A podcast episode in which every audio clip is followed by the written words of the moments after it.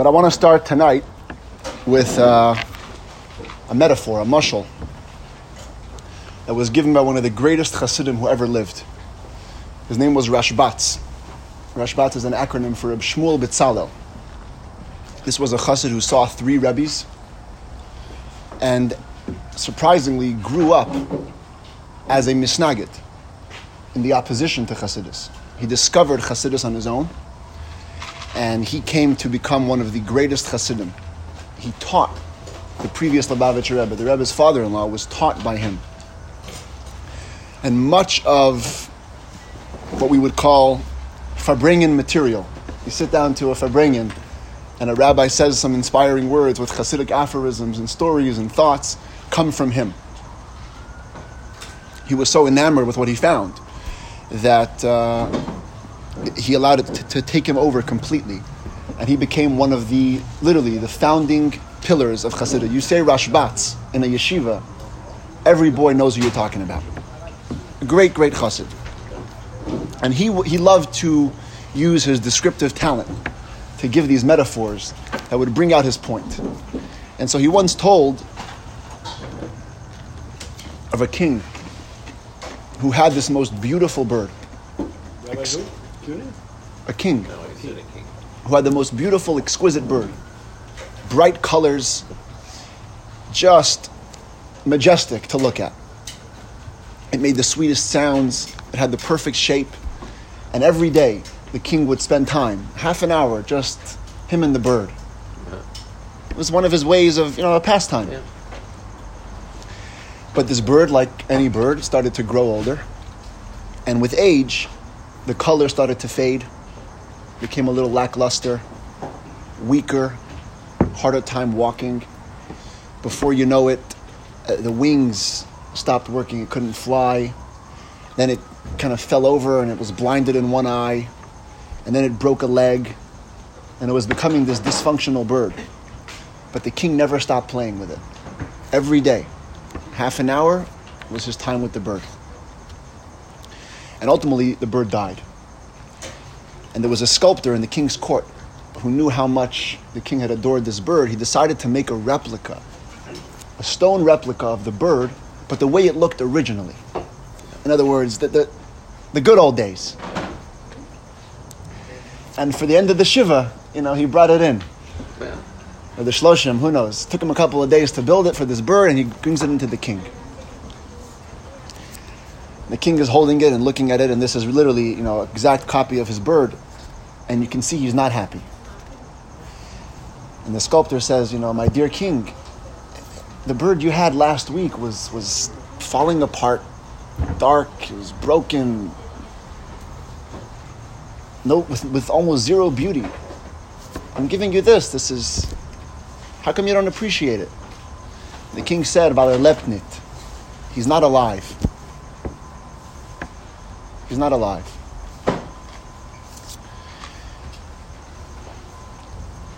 The Baal Shem Tov once visited Germany. And he walked into a shul. They told him it's the most you know, prestigious shul in this community. And he opened the door and he said, I can't go in here. I said, Why? He said, The shul is too full. Full of what? It's full of Torah and davening. All the words of Torah and davening are here. I, I, I can't go inside. So he took that as a compliment. And they walked into the next shul. Maybe we'll, you'll fit in here. Went to the next shul, and uh, there was a simple person's shul.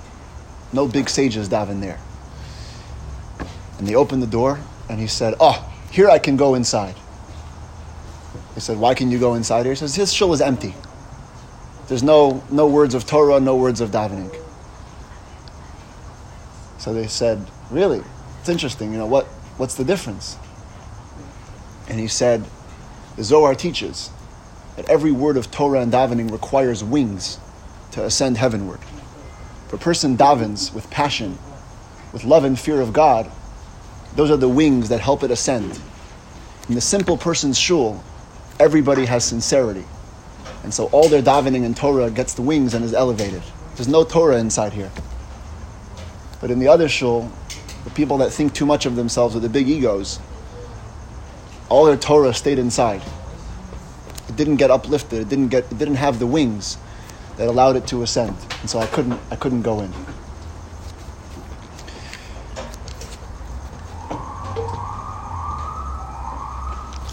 What connects these two episodes, the idea of being alive and being passionate in the service of God, is actually one of the revolutions of Chassidus. If there's one thing, and I know I've said this in the past, that there's one thing which the Baal Shem Tov changed, and last time it was something else, this time it's another thing. But if there's one thing that can be really attributed to the Baal Shem Tov, it's the transformation, or maybe the transportation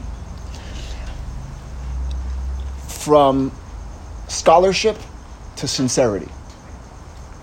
For generations, contemporarily, it was believed that the more scholarly you are, the better Jew you are. This guy knows more Torah, he gets more points. The illiterate, uneducated, they get less points. But the Baal Shem Tov, and there's a whole story behind it, came to an incredible recognition that simple people, because of their sincerity, might be more in tune with Hashem and with godliness than the greatest sage. And he said, therefore, IQ is not what matters. It's your enthusiasm, it's the energy, it's the passion that you put into serving Hashem. It's not about being sophisticated, let's say. Sometimes it's about being simple. Why am I saying all this tonight? Because from chapter 38, until chapter 53, the end of the, of the Tanya, part one of the Tanya. We're on the last leg, the final third. We turn from the discussion about serving God to the inspiration behind serving God. We spent 37 chapters unpacking the discipline of the Tanya. How does the Tanya want you to live? How are you supposed to look?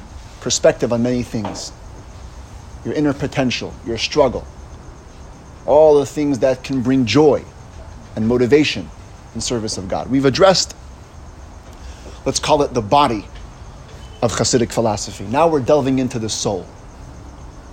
What is it that can inspire a person along his journey of serving God? A person wants to inject passion.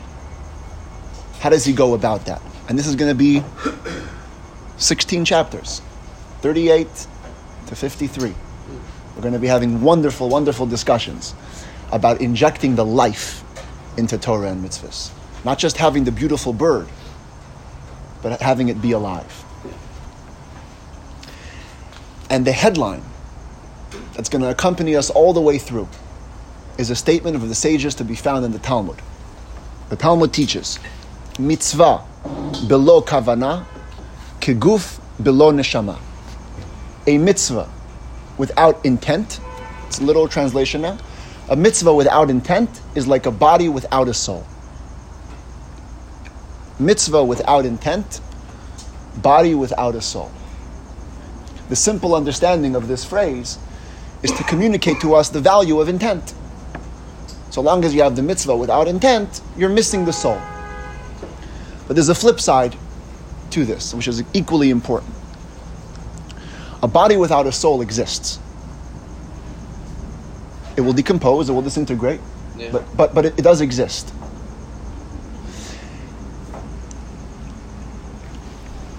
Which means that there is inherent value to an act of a mitzvah even without intent. And if anything, we've been talking about for the last three weeks about the intense value of the ritual. And why is Judaism so occupied with the details of the ritual? Why are we so action oriented? And we've, we've had great discussions about that. How Hashem wants the home in the lowest of realms. The lower you bring him, the more at home he feels. The idea of uh, mitzvahs being godly acts and not just symbolic things. We believe that the body on its own is incredibly valuable wrapping of the tefillin, even if you don't have intent, even if you don't know the great Kabbalistic unions that you're achieving, it doesn't matter. Do the deed. Keeping Shabbos, do the deed. Wearing the tzitzis, do the deed. It's incredibly important to do the deed. At the same time, what the what this statement of Chazal communicates to us is that you're missing the soul. Without the intent, it's it's not going to go anywhere. There's no there's no energy. There's no life to it. In other words, it's necessary as a Jew to infuse our Torah and mitzvahs with feeling, with joy, with a fire. We got to be aroused. We got to be excited. We got to be we got to be in the zone. This is the intent which the sages speak of when they say a mitzvah lacking intent is a body without a soul. The intent doesn't just mean to think about, you know, I'm lighting Hanukkah candles. Let me think about the Greeks being defeated, or let me think about bringing light to the world. That, that is one level of intent. But the intent which we're going to be using in these coming chapters is the passion, the inspiration invested within the act.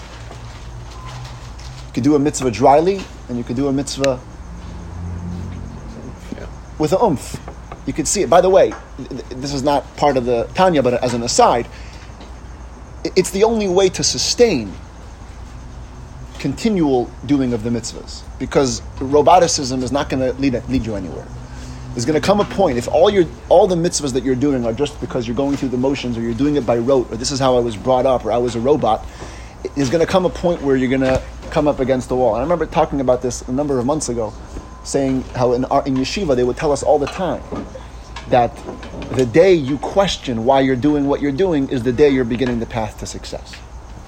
Many people, you know, we're scared of questions. Oh, if you're questioning it, it's no good. Oh, you're having doubts. No, the, the day you have doubts is the day your Judaism will become meaningful. Because that's what it, it's, gonna, it's gonna force you to take a deep look and to say, you know, where is, where is my passion? And so passion is incredibly, incredibly important.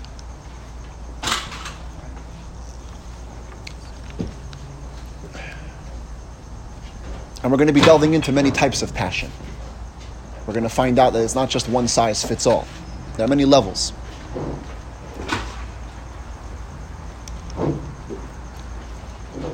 But before we go there, I want to just expand this a little bit. Share with you something. Share with you something fascinating from, from this chapter.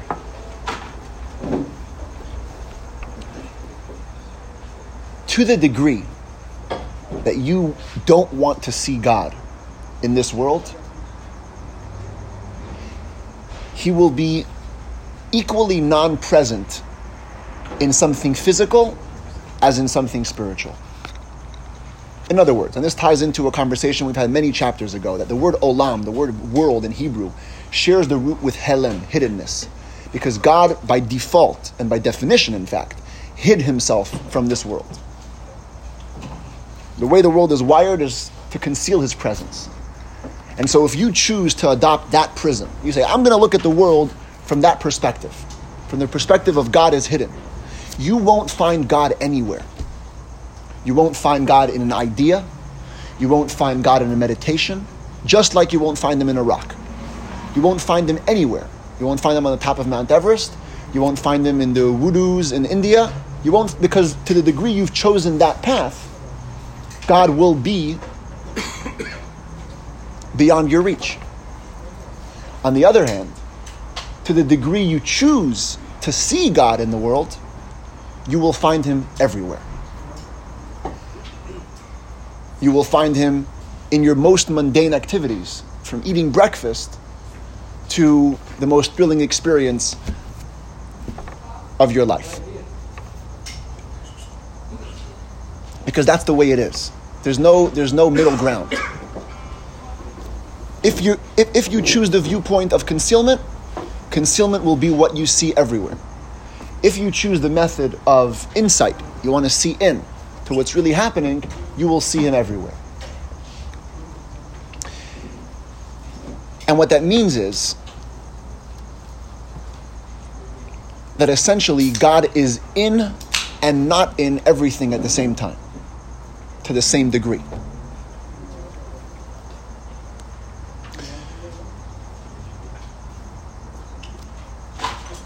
It's a very deep idea.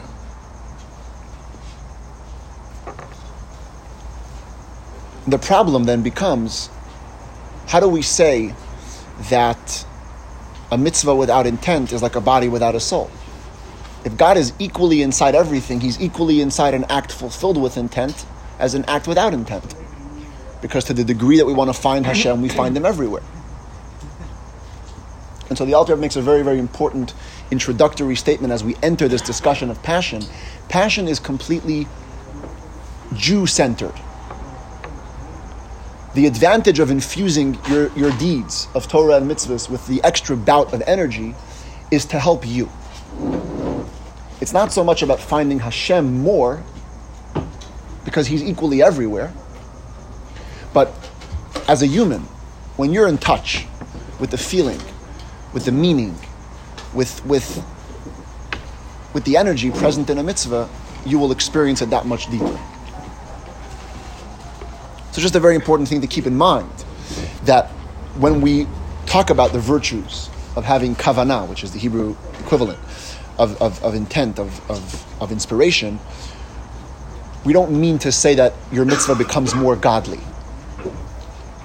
Your mitzvah is equally godly when you do it with intent or without intent, which is why, by the way, the Rebbe was so focused on getting Jews to do mitzvahs, no matter what they do before, what they do after, no matter what they're thinking during or before, or doesn't matter, because there is there is inherent godliness. Yet, the passion, which is so important, is because it brings us to be more in tune with what it is that we're that we're accomplishing.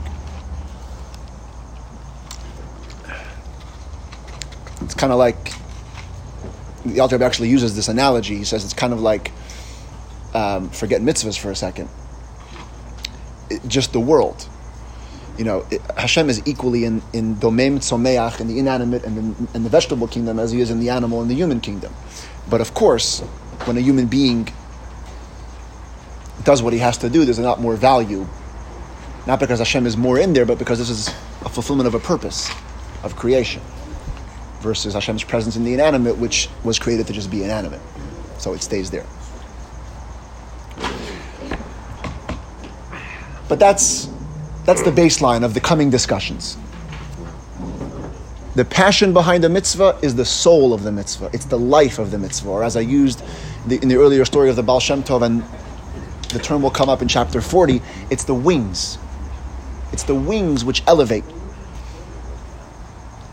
the, the Torah and mitzvahs heavenward.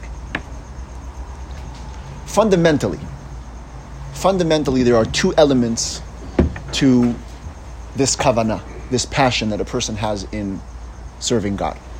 And they are going to be called throughout the Tanya ahava and yira, love and fear. That's the literal translation, love and fear. But when you see ahava yira in the Tanya, it has to equal inspiration don't take love and fear as, as literal. It's a code word for whatever you're putting into the mitzvah, the soul of the mitzvah. Why, why, why does he use ava and yira? Is, is, that the fear of God? Or the yeah, love of, love of God and fear of God. But the reason why they're called, huh? Or awe. Awe is a better translation. Yeah, the reason why it's why, why we use these terms is because they communicate the two basic elements that are present in every passion: love is a feeling of closeness. When you love somebody, the underlying feeling is I want to get closer. Fear, or more correctly translated, awe, or a, or a reverence, or a, or a seriousness, is not so much when, you're in awe of somebody, the feeling is not so much I want to get closer as much as I don't want to lose what I got. There's something special here. I honor it. I don't want the cord to snap. So I'm going to stay in line. So there's no fear of the punishment, let's call it. There's no fear of the of the whip. But it's uh, it's there's a distance that's maintained in in yira, in fear, because it says, "Wow, Hashem is awesome, totally beyond my comprehension." And we're going to un- unpack many types of yira in the coming chapters. But the, the, the thrust of it is I'm going to keep, I'm, I'm going to keep right here. I'm going to keep in check. And these two coexist. Every time you have passion in a mitzvah, you're saying two things a love, a, a, a desire to connect, and at the same time, an honorable distance being maintained. And that's why it became the code word, even in the Zohar it already appears, that love and fear are, are the code word for inspiration behind, behind, uh, behind doing a mitzvah. So that's, that's the baseline for the chapter. Anybody have a, a question or a comment before I go to the next part? What do you mean by, um, do you mean intent or inspiration? I'm, or is it the same word? And I'm, Yes. So it, it, many times when we study Chassidus, the the, the uh, what, what happens is we take words in Talmud and we give them a deep a, a deeper meaning. So the word in the Talmud is kavanah, intent, which literally means thinking about something. But in the Tanya, whenever we use the word intent, we, we mean passion. We mean Passion. inspiration. That's what we mean. We mean the energy that you invest in the deed that makes it from being dry to being oomph, from being body to being soul.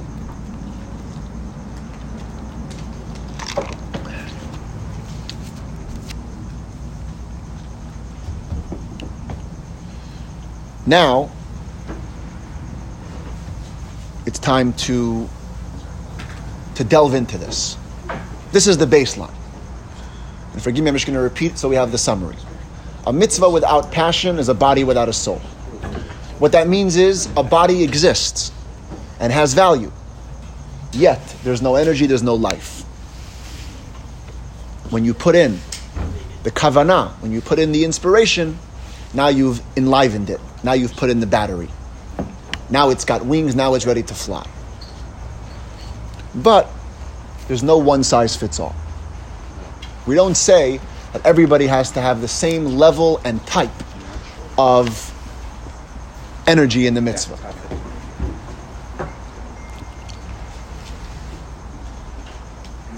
Now, the truth is that n- no two people are alike. So really, there should be, you know, 17 million Jews, 17 million types of types of kavanah. But then the Tanya would never end. And, and uh, to, to really discover the nuances and the subtleties that differentiate one man from the next. But there are a couple of core types of kavana. And uh, there's a Kabbalistic underpinning to all of this. I'm going to paraphrase here, take, a, take some liberty and paraphrase what the Alter Rebbe wants to communicate.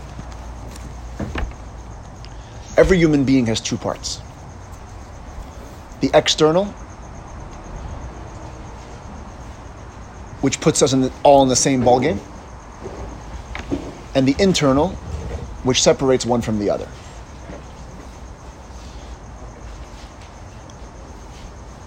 There's the fact that we're all physical. We all need to eat, drink, sleep, are formed with the same type of body, even if it's a little bit of a different thing, but everybody's got the eyes, the nose, the ears, the mouth. Everyone does very, very similar things, but it's all external. And then there's the inner self, your personality, let's call it, your psyche, your heart, your mind, your soul, these things. That's where we, that, that's where we differ. What makes me different from you, if all we had to account for were the bodies, there actually wouldn't be a difference, maybe a little bit of a different shape. But what really makes one person different from the next is who you are, the person within the person. To tie it into our, to, our, to our previous conversation, when you talk about the body of a mitzvah, let's say, that's the, that's the parallel to the outer part of ourselves, there's no difference between one Jew and the next. I shake the lulav, you shake the lulav in the exact same way. In fact, if we modified it, it it's, it's no longer shaking a lulav. I bake matzah, you bake matzah. If I poured a little salt into the matzah dough mix, it's no longer matzah. In, in, the, in the external level of mitzvahs, we're actually all the same.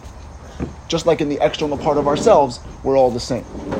The differentiation is only in the inner part or to use our framework, only in the intent, only in the passion. What makes my davening different than your davening is the way we experience it from our hearts and minds perspective. What makes my Seder different from your Seder on Passover is the level of experience that we have. For one person, he feels the liberty, he feels the Pesach, The other person, it's more dry. He's, he's got. Me just finish the thought. Is is um. He just goes through it. That's what differentiates. So when we say not one size fits all for passion, what that means is we're entering the inner realm. And in the inner realm, no two people are the same. If we want to go even a little deeper, I'm going to get into this next week a little more. It's the makeup of our soul that dictates this difference. The reason why one person has one type of experience and the other person has another is because our souls are drawn from different sources. And so that leads one soul to express itself in this way, another soul to express itself in that way. So why are we allowed So- to so one second. express ourselves? So let, let me, let me just let me just complete this and then and then get, get to the questions.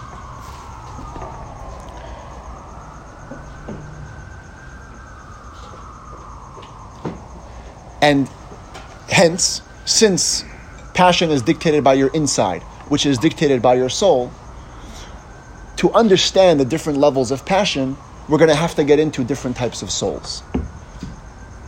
That will give us the help that we need to understand what one type of Jew's passion might be versus another.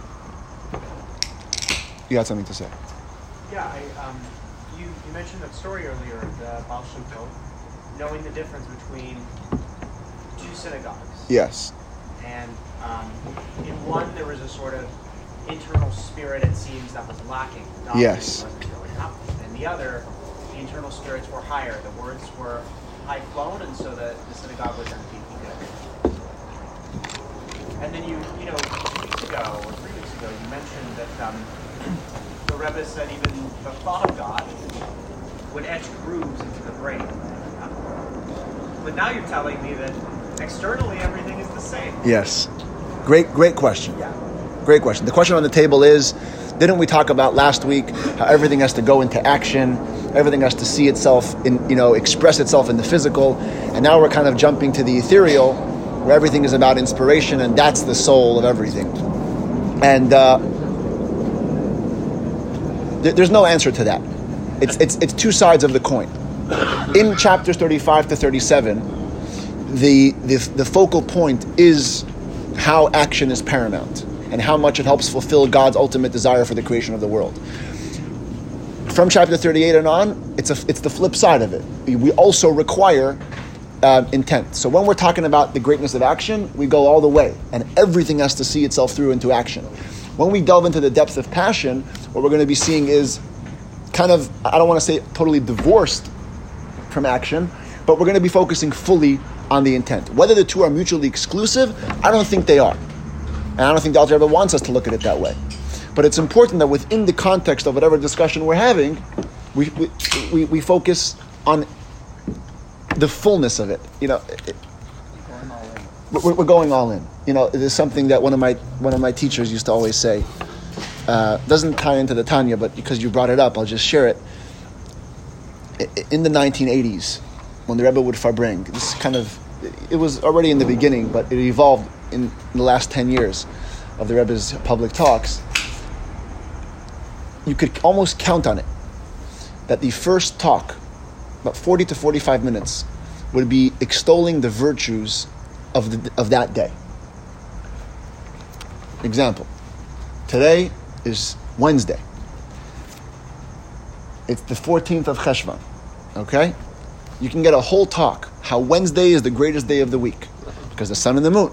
And the 14th of Cheshvan, it's the second month and it's 14 days and the number 14 and the Parsha, it's Avram Avinu. And we got this. And basically, you walk out of this talk, you go, there could be no better day on the Jewish calendar. And then that Shabbos, that Shabbos, it's go, today is the 17th of Cheshvan, and there's no better day than this. And this is the Parsha, and this is the month. And then a month later, it's the same thing. Today is the 19th Favorite of chapter. Kislev. No wonder you get it. Favorite chapter. This is what happens. See, this is the connection. And, and I, I don't know if this came from the Rebbe himself. I heard this from one of my teachers. I don't know if the Rebbe said it himself. But somebody once questioned, you know, like, how, does that work? I like, is today the most? Like, will the real best day please stand up? And the thought that was shared was, that's what being present in Judaism means. It means where you are is the most important, and there's nothing bigger than now. So I'm just borrowing that. Yeah. I, I don't know. I'm borrowing. I'm making a link, and I'm saying that the conversations in the last chapters and the coming ones are definitely on a different ballgame. I think that the job would be to fuse it I mean, and how we think that's the- confuse. That's the, the central like essence of joy and happiness. Also, is that like presence to the point where yes, the, A- like, ab- what- absolutely. right. It's it's the the, the but dancing in the. said, I think I think it's also like you said where you are. wherever you are, you got to find the most important thing. It's where But you, you, are physically in, internally today as well. yes, hundred So percent. it's Like this, it's two. It's also manifesting it yourself, right? Like if you if you Yes, live you- in you- that you- you- way. well, that's what it is. You have to be present in order to live that way, in order to speak that way, and to. Yeah. But I've shared something. I hope it. I hope it helps. Yeah, yeah, But getting to- Danny had a question. This point that the individual is, you know, an individual passion is really the essence of feeling. Well, Tefillah is one example. Davening is one example. the, as the essence of connection with God, ostensibly what God values most. Yes. And yet there's a tremendous emphasis on uniformity of feeling. Yes.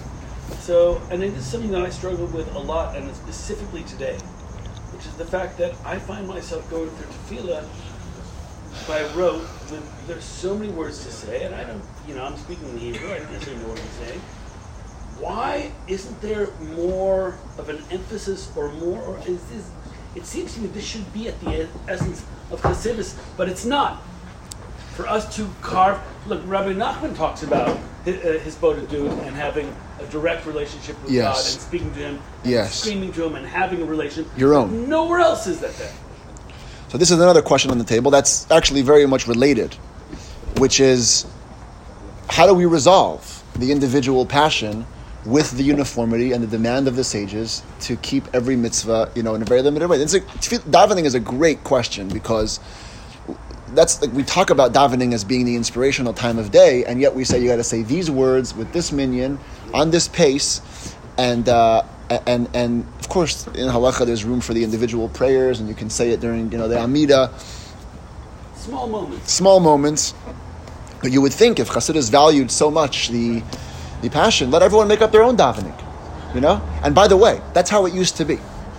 That is how it used to be. The Talmud relates that there was not always a uniform text for davening. Davening was the service of the heart. That's how the Torah describes it, serving God with your heart. And uh, everybody expressed his needs to God as his heart desired and based on what he needed. There's a fascinating piece of Maimonides where the Rambam writes that what happened over time was that people became less fluent in expressing their needs. They didn't have the language to talk to Hashem. They found themselves struggling. And that's when the sages stepped in and instituted a uniform nusach, what we call a text for davening. And they said, and Kabbalistically this is supported, that everything necessary can be found to be contained in the letters of davening. And this was accepted, you know, universally, and that's how and that's how we daven. So that's just history. That doesn't answer the question. The um, anyway, I, I don't I don't want to go too deep into it because it's not a davening class. We can do a class on that, and there's a whole this this discourse from this. Yes, but th- there, there's a bigger picture element, and uh, I'm going to suggest something. Not that this is at the core of everything. It's just because what we had in the Tanya that, that you know correlates to this, which is we talked about a number of weeks ago.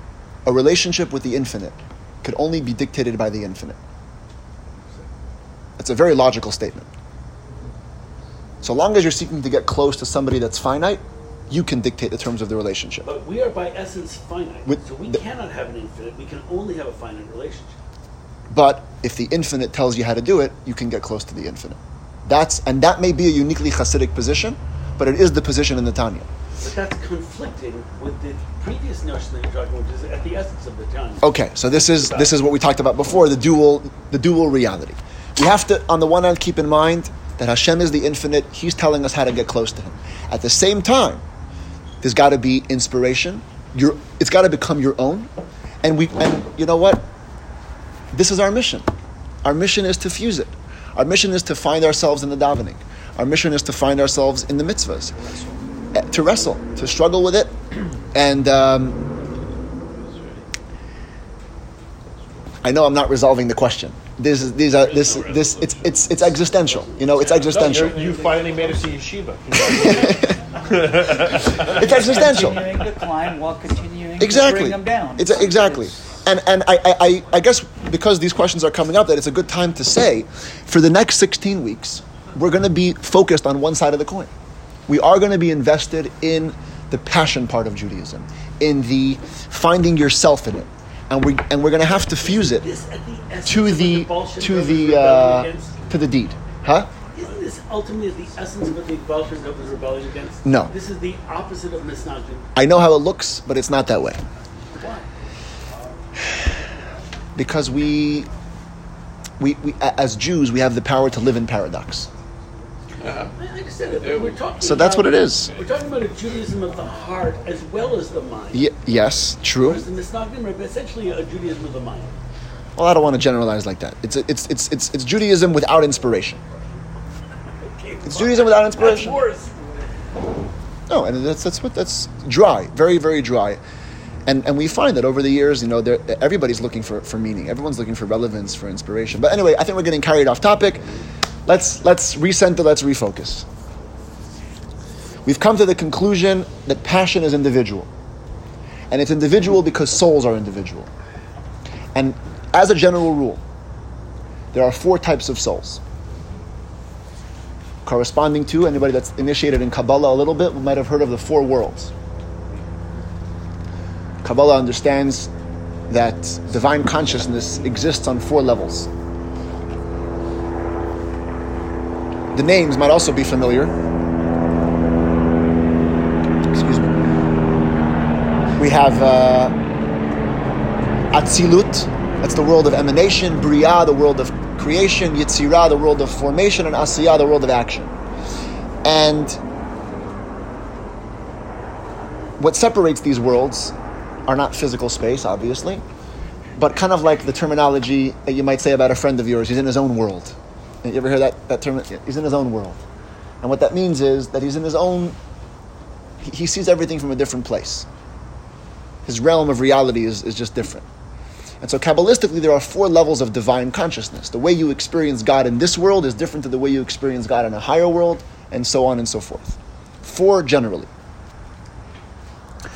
And the, the, Kabbalah teaches that souls come from one of these four realms.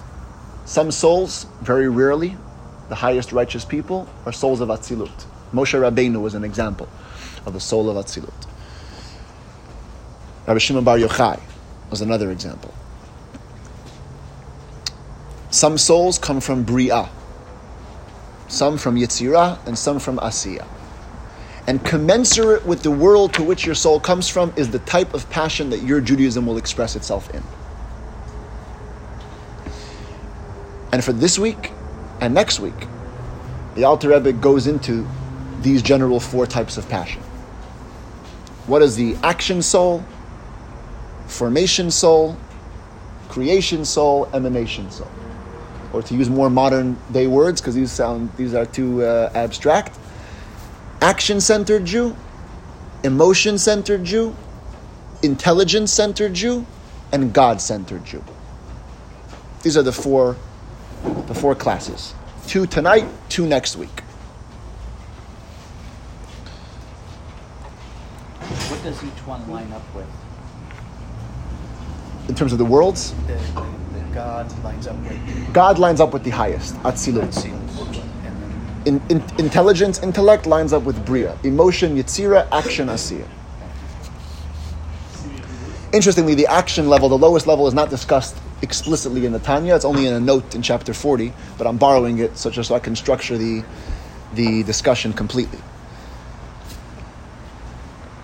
I mean, it's my own like question, but for internal reasons. But Is a soul exclusively in these different? Uh, yes, your soul is from one of the four worlds. Exclusively. exclusively. Yeah, and typically, uh, we're, we're, we're all from Asiya. All of us in this generation are from the lowest realm. We're action Jews. Yeah. That's why we're so centered on the action. But we still learn about passion. All right. Even action Jews. We're an action Jew. Can we get a promotion? I'm like the rock of action Jews.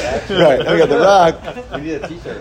Once your soul comes from that world, is that, that you can't elevate? Oh, good question. Come back next week. No? Lucky for you, it's his favorite chapter. Yes. He's, he's handing out promotions next week. Yeah.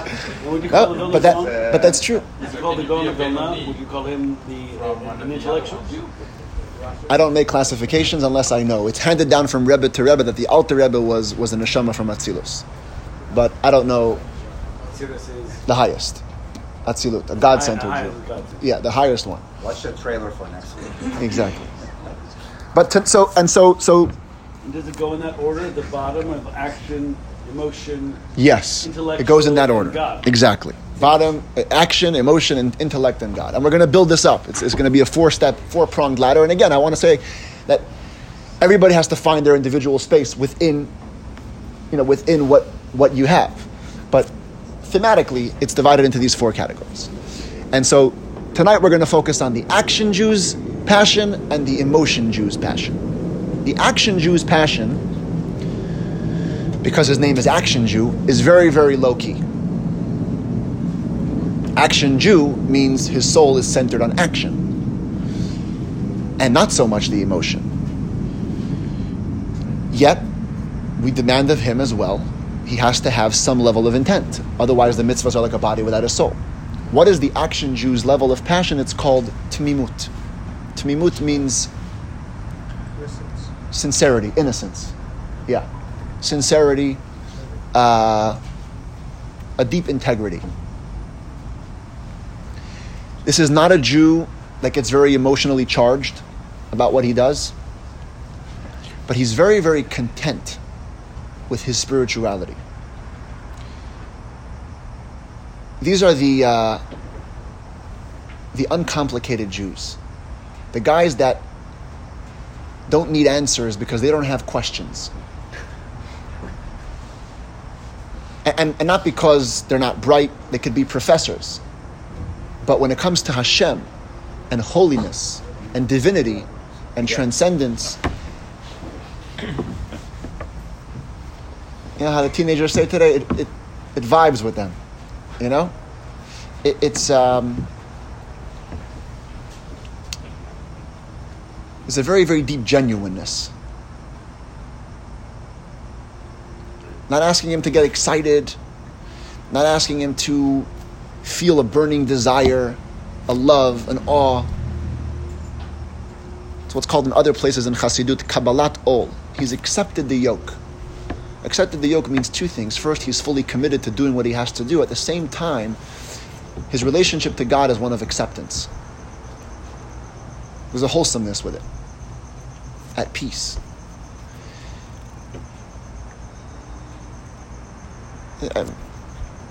I've- met, maybe in my life, and I'm very young, but two, maybe two people like this that have lived up to this. Just guys that show up to davening. You know, these guys, it, it, these are not flying high people, but you can see that they're in it. You can see that they've arrived. You know, you can see that they, they, they just, they, they, they feel God in some way. Not because they're big geniuses, not because they have hearts of fire. It's just a, a wholesomeness, tmimut. This, and believe it or not, this is the level that's demanded of us. That's the that's the kavanah that we, as a theme, put in have to have to find in our mitzvahs.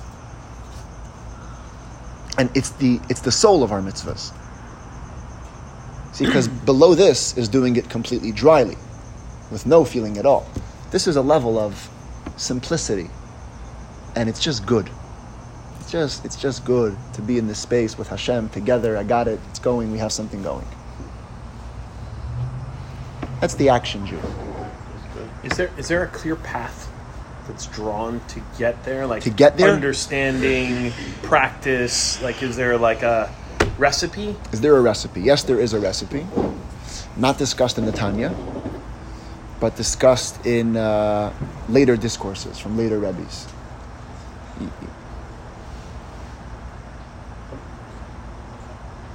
I'm going to share something at the end of the class that might that might help with that. Rabbi, on the action Jew, um, you said that's where we're striving for. Yet you also said they don't ask questions. But on the flip side, you don't arrive until you ask questions. Yes. Okay. The paradox again. Uh, when I said they don't have questions, I, I don't mean that they accept everything with blind faith simplistically. What I'm saying is, as it relates, insofar as the relationship with God is concerned, they're not the guys that are trying to figure everything out. And I got to work out the whole plumbing system. Of course, they, they also confront, just like we confront ourselves as humans. Uh, Of course, and, and have to make peace with it. But, but as a theme, their, their mode of life is from within that frame of reference, where we didn't have to get sophisticated to get a good feeling. And then you have the emotional Jew. That's a higher level of passion. And it's important to listen and take this part in, even though many of us may not be with these type of souls, specifically for the point that Julian mentioned before, which we're going to discuss next week, about the elevation of souls. Sometimes we get a glimpse.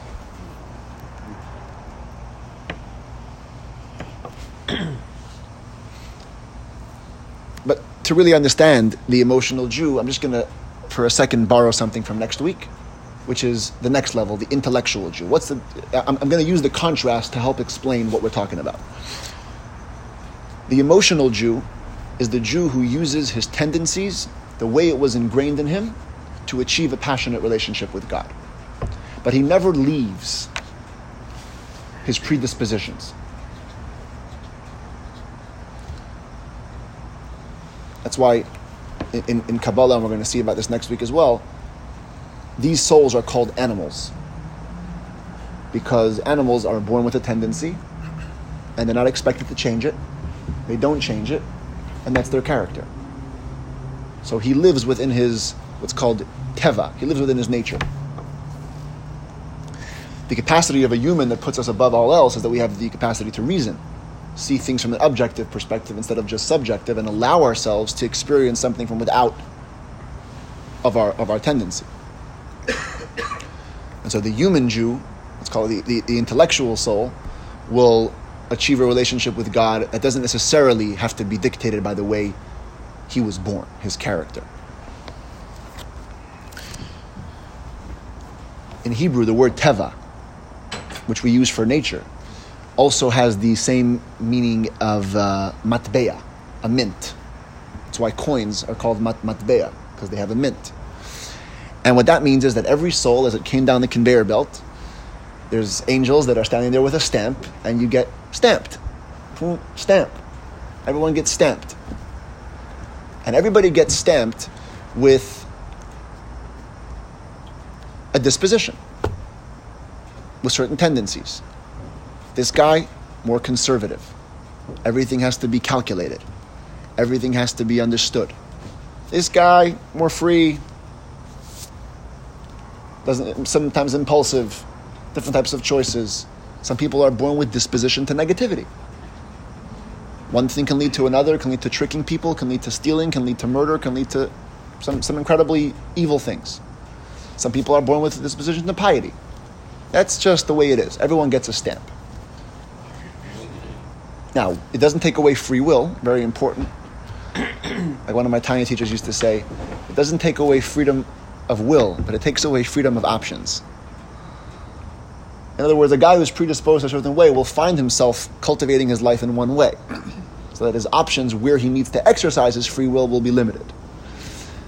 But everybody has the chance to exercise free will and to access every part of the panorama of, of, of character. But this is this is the teva. Everyone's got a teva. Everyone's got a, a mint, a coin. On the one hand, we're all the same. We're all minted. On the other hand, everyone's got a little thing. So every nature, like everything in life, can be used for self or can be used for God. And uh, this Jew, who's from the emotional level, says, I'm going to choose to use my nature for God. But I'm never going to go past that. If I find that I have a loving nature, I'm going to use that in every godly way I can. I'm going to be kind to people. I'm going to take people into consideration. I'm going to make, you know, be very gracious. I'm going to be a host. I'm going to be giving. I'm going to be generous. Eh, whatever you do, you do. I'm going to use it all for God.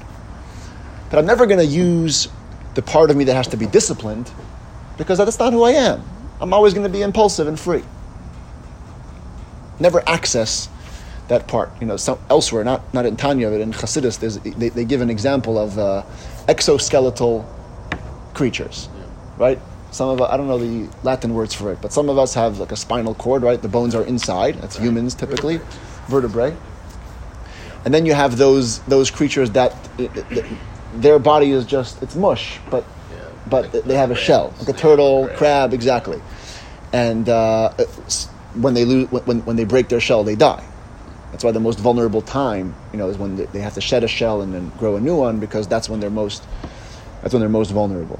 So it gives the metaphor that the guy who never wants to leave his nature is like the exoskeletal creature. Says, I'm gonna, I'm gonna be good, but I'm gonna stay in my shell. Never gonna break out of my shell. Whatever emotions Hashem gave to me, I'm, I'm gonna, I'm gonna really use. I'm gonna capitalize on it, but never, never find something else, a different area. And that's why this this Jew next week is going to be called an animal and an angel, because angels are also like that. They're minted with one way and that's how they are. It says, you know, angel Michael is all about loving God. The angel of Gabriel is discipline, seriousness. The angel of uh, this one is about healing and beauty. Every angel's got his thing, and they don't they don't explore. The, in fact, they can't explore anything else. They only have one one identity.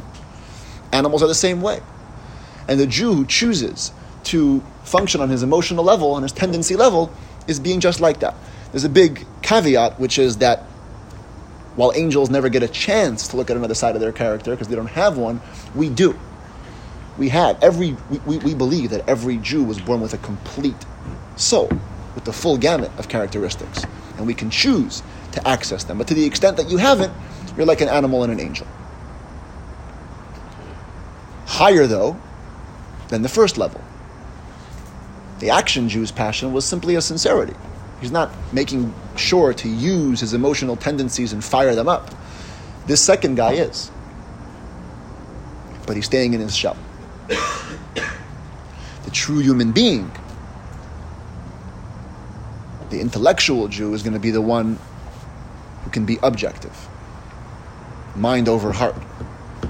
Use the capacity to explore things intellectually to create emotions that are opposite to his nature things that had you left him to his own devices, he wouldn't grow into. But that we're going to explore more fully in, in, in chapter 39. And I want to just share something in closing, which is when, when the Baal Shem Tov introduced this whole idea of joy and passion into Judaism, he had many students and many branches of Hasidus opened up.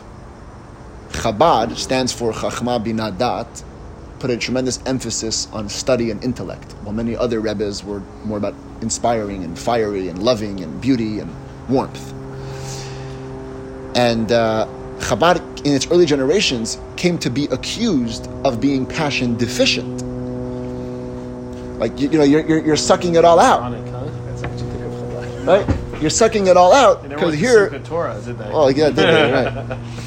Because here, you're, everything becomes an, an, an, analysis. Everything becomes a study. They, they, they, would even say that there was this Hasidic saying that said, um, and they, they were very honest back then. They said, all the Hasidic dynasties are like burning paper. Very, very flashy in the moment, but dies down very quickly. But Chabad is like a cannon, fully loaded cannon. It's got the ammunition and everything, but it's missing a spark. So they would self-deprecate, like we got it. You know, our, our inspiration doesn't last too long. It's burning paper, but at least we're better because you guys have a full cannon, but there's nothing. it's not lighting. Chabad Rebbe's would say we, would rather the delayed passion, but let it be powerful you know, when that spark will come, it'll blow into a cannon. And so, of course, contrary to that belief, Chabad is very, very much, and Hasidus is very, very much in favor of infusing our mitzvahs with passion. Central, central to Hasidus. Joy. Talk about joy. But no matter which which kind of passion you take, which road, whether we're the action Jews, the emotion Jews, or maybe we're next week's intellectual Jews or God centered Jews, there's one thing that applies to all passion. And this surprisingly is not a vart from Chassidus, although it's a very Chassidic vart. It comes from a sefer called Orchot Tzadikim, studied today as one of the Musar classics. But actually, it's from the time of the Rishonim. Rashi is believed to be the author. We don't know who the author is, but, uh, but it goes back to, to, the, to the 1000s, 1100s. Sorry, Rabbi, you just mentioned Musar. Yes. That's the first time I've heard Musar in Hasidic uh, class, right? class. Listen, Also that early. you gotta you gotta draw. Yeah. No, but this, yeah, that's why it's not really called Musar. Musar, the Musar movement was much later invent, you know, invented, if we can say. But it's a it's a very ethical book. It's a book about working on yourself. But he says something that's really really sharp and ties in, and that, this is what I want to conclude with. He says, you can't have dual passions. You can't have dual passions. A passion for God, he says, must come at the cost of the passion for the physical. If your passion is in pizza and ice cream, Yeah. it's, it can't Guilty. it can't translate into passion for God. Passion for God is going to require less passion in the Yankees and Dodgers games. That's just how it works. To the level this passion is up, this one will be down. To the level this one is up, you will find this one going down. Now, of course, in the physical, you can have passion for pizza and for Dodgers. That, that works. But when we're talking, we're talking physical and spiritual. So this is the. So there is a limited amount of passion. That's right. Your passion goes here or there. Zero sum game. That's the it's a zero sum game. And and he- and and therefore, when we talk about the need for passion and Yiddishkeit, we're really facing ourselves because it means we're making the active choice of investing the energy here. The warmth is going to be here, and I'll still do the other things, but it's not going to be my life. But passion is not a zero sum game. Passion begets passion. It's not like you have, have, have, have oh, you have three children. I don't have enough love in me to have a fourth child. Yes, but that's that's within one realm. We're talking about the physical and the spiritual here. Of course, within physical, you could have passion to this and to that and to everything, and within the spiritual, we're going to learn over over the so. over the years, over the weeks. so. Of course, that you have passion on one level, passion on another level, but to the extent that your passion in godliness rises, from something as base as the Dodgers or ice cream, yes, if you can channel that passion, it will ignite the spark towards God. oh, okay, you're bringing up a different point. This is this. Who remembers? Who remembers the boring Benoni from chapter fifteen? I never got Okay, that's the point that you're bringing up, which is a great point. That better to have something of passion than to have nothing, because if you have passion, we can direct it. But even there, what we're acknowledging is we have to direct it, right? Once once you start with the passion for the Dodgers, then it turns into passion for tefillin at the Dodgers games. You're going to find the passion for the Dodgers game go down right? So that that's a true point, that, and I, I, I, I do want to acknowledge that passion does beget passion, and if you better to have something than to have nothing, but it's this power that we're getting into now. For the next couple of weeks, we're going to be into this and finding more and more levels of inspiration, more and more ways to connect to God, and that's my blessing that we should find the passion that matches us, and to find the part in us that matches the passion, and thereby bring a soul into our Torah and mitzvahs.